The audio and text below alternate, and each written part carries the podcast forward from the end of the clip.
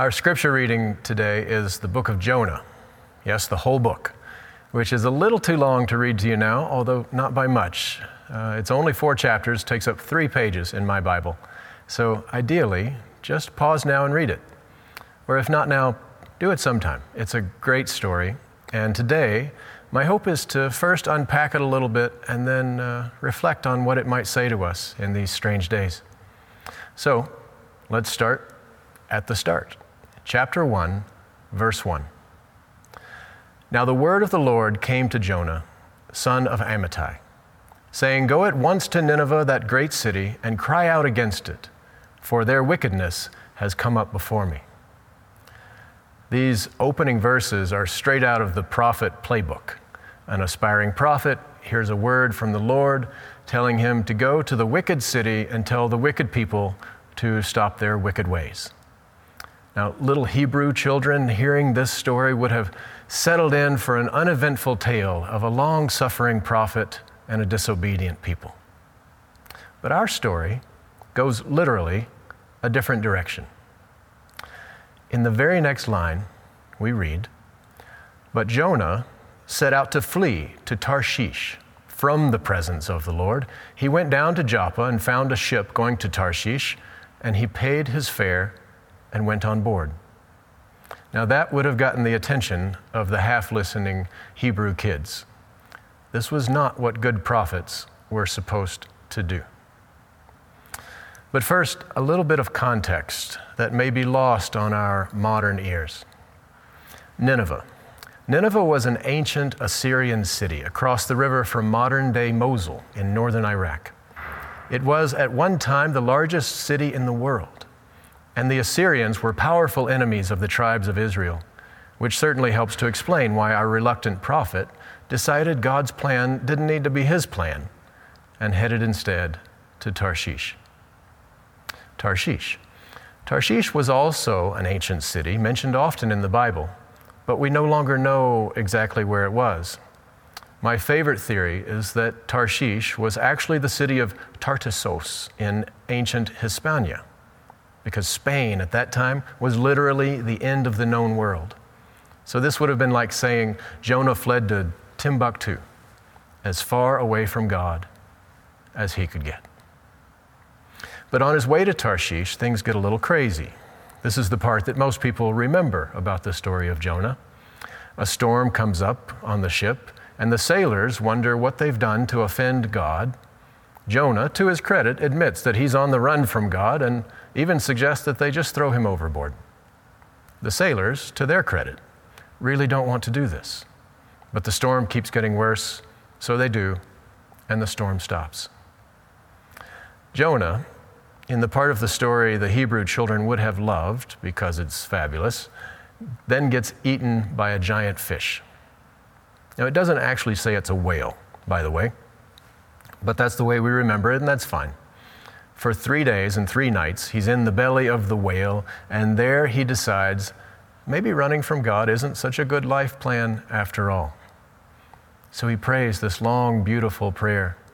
And God spits him out onto the dry land and says, like I said the first time, go to Nineveh. Now he goes, but you still don't get the sense that his heart is in it. He walks around the city for most of a day, preaching a one sentence sermon. In 40 days, Nineveh will be overthrown. That's it. That's the haul he does.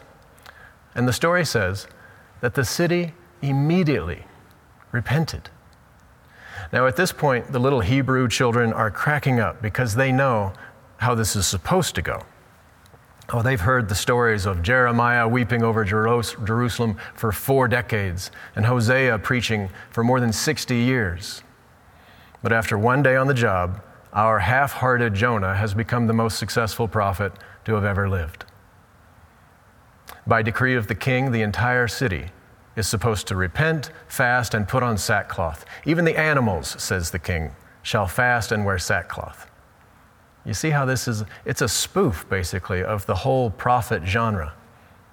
And then it gets even funnier because instead of being glad that the city has repented, like any self respecting prophet would, Jonah's furious. I knew you'd spare them, he yells at God. This is just like you.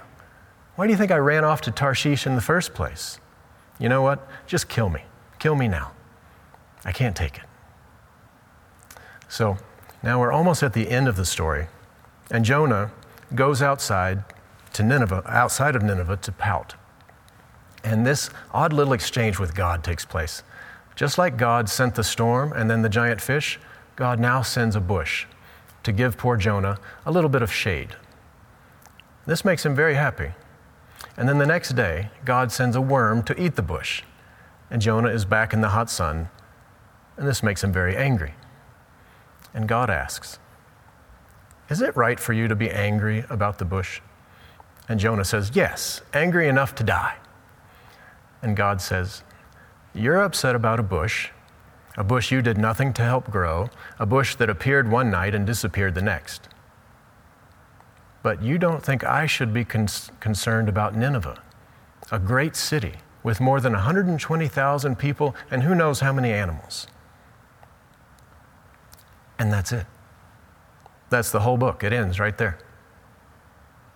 So here's something for you Bible trivia fans. Of the 66 books that are in the Bible, only two of them end with a question mark the book of Jonah and the book of Nahum. Nahu, you ask? Exactly. The book of Nahum, also a prophet, also a short book, also about Nineveh, funny enough, but not nearly as entertaining. So, what might this strange old story have to say to us, especially living in these strange days that we're in? Whether you're a parent pulling your hair out, trying to keep your kids focused on virtual school while keeping all the other things going too, or you're feeling isolated or lonely with so few chances for connection and community these days, or maybe you've lost your job or maybe you're just tired of every day feeling like Blursday. Whatever situation you are in, the world these days can feel like our own kind of Nineveh, a hard, demanding enemy territory. And it's only natural to want to find the next ship to Tarshish. And a little Tarshish time is definitely in order these days.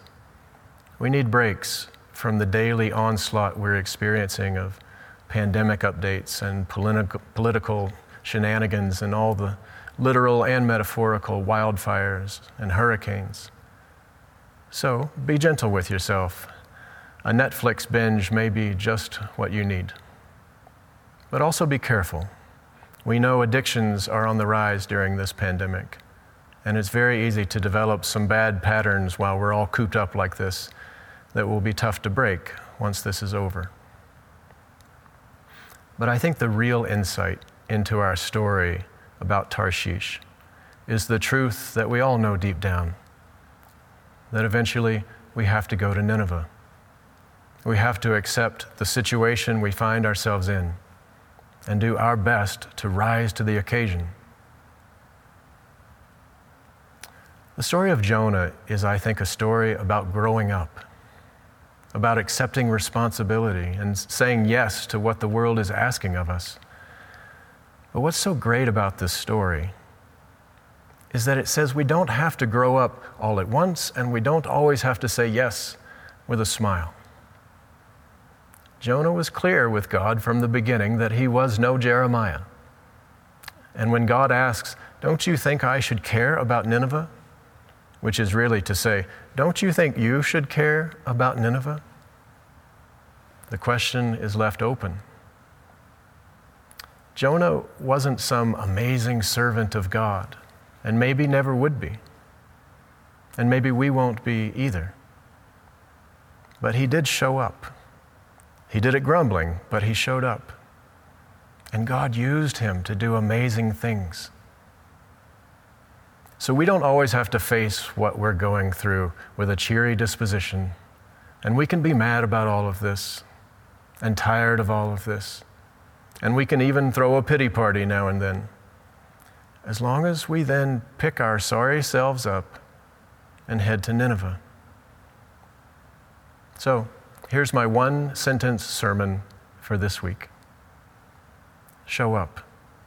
even when you don't feel like it. Do the best you can and trust God to do the rest. Amen.